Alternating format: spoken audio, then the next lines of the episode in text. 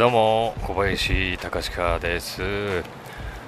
えー今日は東京はしとしとと雨が降っておりますね。いやーあのーて言いますか。今雨の中傘を差しながらえー喋ってます。たまにそういう人いません？なんかあの街歩いててうわ怖い怖い怖い。なんかなんかブツブツ言ってるブツブツ言ってる。ああなんか気持ち悪い一人で喋ってるっていう人。それが僕です。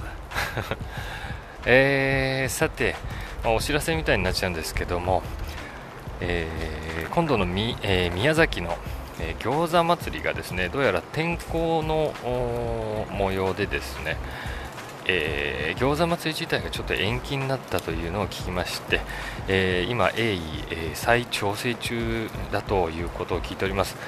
えー詳しいことはまあ近々出てくると思いますので、え